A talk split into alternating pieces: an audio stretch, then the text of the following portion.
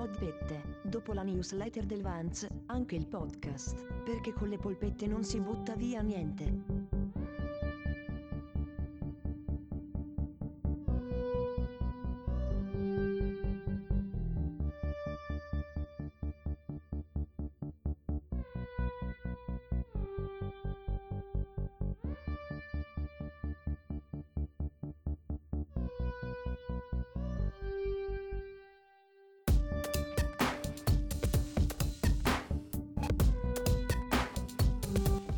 Questo è l'episodio numero 2 di Podpette, il podcast associato alla newsletter che si chiama Polpette, a cui ti puoi registrare a vanz.substack.com. Da questo episodio il podcast lo puoi ascoltare anche direttamente su Spotify, cercando nel campo di ricerca di Spotify Polpette con la L. Questo perché il feed RSS di newsletter e del podcast sono nella stessa pagina, quindi sono lo stesso feed. Questa cosa di Spotify l'ho scoperta da poco e ho notato che rende molto semplice pubblicare un podcast. Lo rende molto più semplice che altri sistemi. E non so se avete notato che, per esempio, che sul Play Store di Android è comparso un'app che si chiama Google Podcasts, che è un'app molto intuitiva, molto facile da usare, ma Google per pubblicare un podcast che sia ascoltabile tramite l'app richiede un feed che è formato in un modo, deve essere formato in un modo specifico, che al momento non è compatibile con Substack, perché deve essere appunto su un tipo di pagine diverse. Insomma, se volete questo podcast potete ascoltarlo anche su Spotify, che è comunque sempre la cosa migliore di audio che sia comparsa in rete. Spotify, forse insieme a SoundCloud, perché anche SoundCloud effettivamente spacca, però Spotify è sempre un'ottima scelta anche per ascoltare i podcast.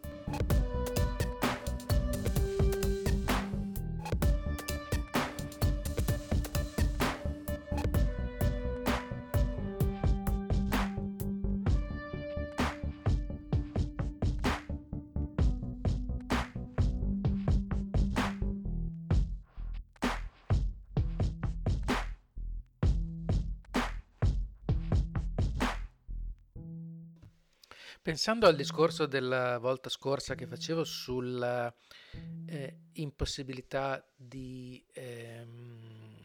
usare brani coperti da copyright, quindi la necessità di usare brani in public domain, che necessariamente riduce a usare della musica molto vecchia, mi chiedevo, ma siccome i campionamenti dei brani musicali sono legali, sono possibili, a questo punto uno potrebbe usare un campionamento ripetuto, cioè uno potrebbe fare un loop di un brano all'infinito a partire da pochi secondi di quel brano.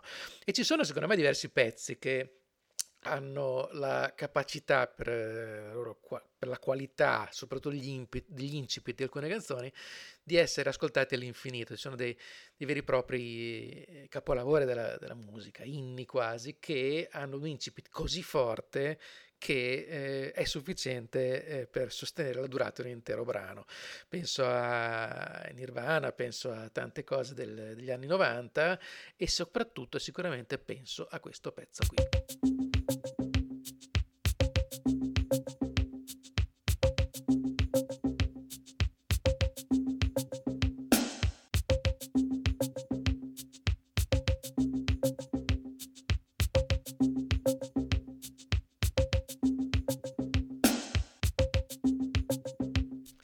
E così può andare avanti per minuti e minuti interi senza disturbare. Lo teniamo in sottofondo e intanto approfitto per ricordarti che Polpette numero 10, la newsletter di lunedì scorso, la trovi a vanz.substack.com e parlava, tra le altre cose, parlava anche del Boeing 737 MAX, l'aereo che è stato protagonista di 2 incidenti nei mesi scorsi. Nella newsletter parlava anche di Airframe, cioè di Punto Critico, il romanzo di Michael Crichton che è ambientato nell'industria aerospaziale e ha una trama che ricorda molto da vicino gli incidenti che sono avvenuti al Boeing 737 MAX di Lion Air e Ethiopian Airlines. Nello specifico, nel romanzo si verificano 2 decessi e numerosi feriti a causa di forti turbolenze durante un volo che avviene in realtà in condizioni meteo perfette. C'è un responsabile dell'azienda aerospaziale che deve indagare sull'incidente e alla fine del romanzo si scopre la causa dell'incidente, che quindi è uno spoiler per chi volesse leggerlo. Ve lo annuncio, quindi fermate il podcast se non volete saperlo.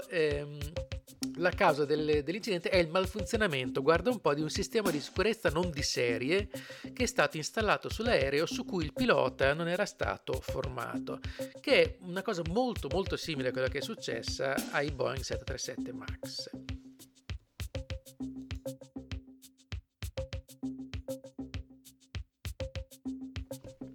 E non è la prima volta che Michael Crichton si dimostra un visionario nei suoi romanzi, per quanto sia generalmente considerato uno scrittore un po' cheap, sicuramente mainstream, sicuramente di massa, quasi da libreria di aeroporto, appunto. In realtà Crichton è stata una voce importante nell'analisi sociale delle tecnologie, soprattutto. E io, se te lo sei perso nel corso dei decenni scorsi, ti consiglio di recuperarlo se ti piace la fantascienza, soprattutto il lato sociale, appunto, dell'impatto delle tecnologie, magari a partire dai primi romanzi come Andromeda o come In caso di necessità, su cui è basata la serie tv IAR che molti di noi hanno sicuramente seguito. Adesso magari ci ascoltiamo un pezzetto dell'audiobook di Airframe, giusto per avere un senso, una percezione della storia.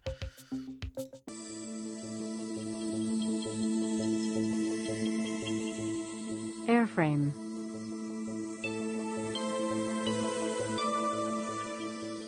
Monday, aboard Trans-Pacific Airlines Flight 545. Emily Jansen sighed in relief. The long flight was nearing an end. Morning sunlight streamed through the windows of the airplane. In her lap, little Sarah squinted in the unaccustomed brightness as she noisily sucked the last of her bottle. That was good, wasn't it? Emily said. Okay, up we go. She raised the infant onto her shoulder, began to pat her back. The baby gave a gurgling belch and her body relaxed. In the next seat, Tim Jansen yawned and rubbed his eyes. Morning, he said, looking at his watch. Just a couple of hours more, hun. Any sign of breakfast? Not yet, Emily said, shaking her head. They had taken Trans-Pacific Airlines, a charter from Hong Kong. Ok, non è Dostoevsky, è una scrittura molto, molto mainstream, molto pop, molto basata su anche cliché di scrittura, come avete magari sentito nelle prime righe. Però devo dire che la visione, il taglio che Crichton riusciva a dare ai temi e alle trame dei suoi romanzi era sicuramente un taglio di visionarietà sulle tecnologie. Restando sul volo, prima stavo girando su SoundCloud e sono capitato sul profilo della NASA. La NASA ha un profilo su SoundCloud in cui pubblica i suoi podcast principalmente, ma anche altre conversazioni, suoni, eccetera. E mi è capitata di sentire una commovente registrazione delle congratulazioni che il Mission Control ha fatto alla crew del volo di prova del Dragon di SpaceX qualche giorno fa, qualche settimana fa, il volo di prova del vettore che consentirà alla NASA di riprendere i voli spaziali con umani a bordo, che finora avevo dovuto fare noleggiando dei vettori sovietici. Questa volta d'ora in poi potrà farla affittando i vettori di SpaceX. E qui c'è il Mission Control che fa le congratulazioni al team a bordo del Dragon per la riuscita dell'esperimento. Station Houston on 2, Dragon is outside the approach ellipsoid on a safe 24-hour free drift trajectory. From Houston, we would like to congratulate the amazing teams from around the world who comprise of international partnership and the great team at SpaceX for bringing Crew Dragon to the International Space Station. We wish this new asset to human spaceflight fair winds and following seas as it returns to Earth for its splashdown in the Atlantic.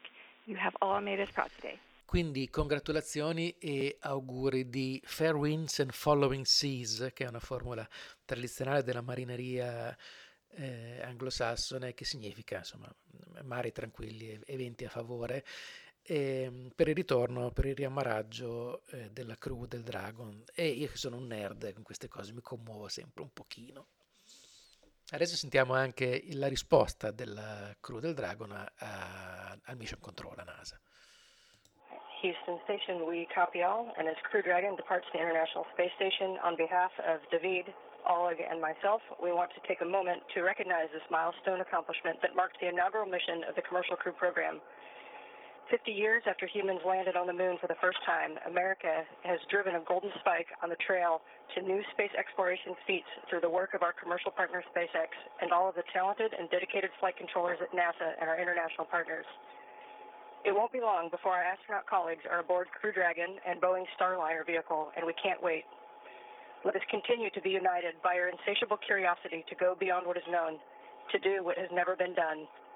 We humans are at our best when we are part of something bigger than ourselves. Today, tomorrow, and the weeks and months ahead belong to those who dream big and who dare to explore, and our future in space is very, very bright. Thank you from the crew of Expedition 58.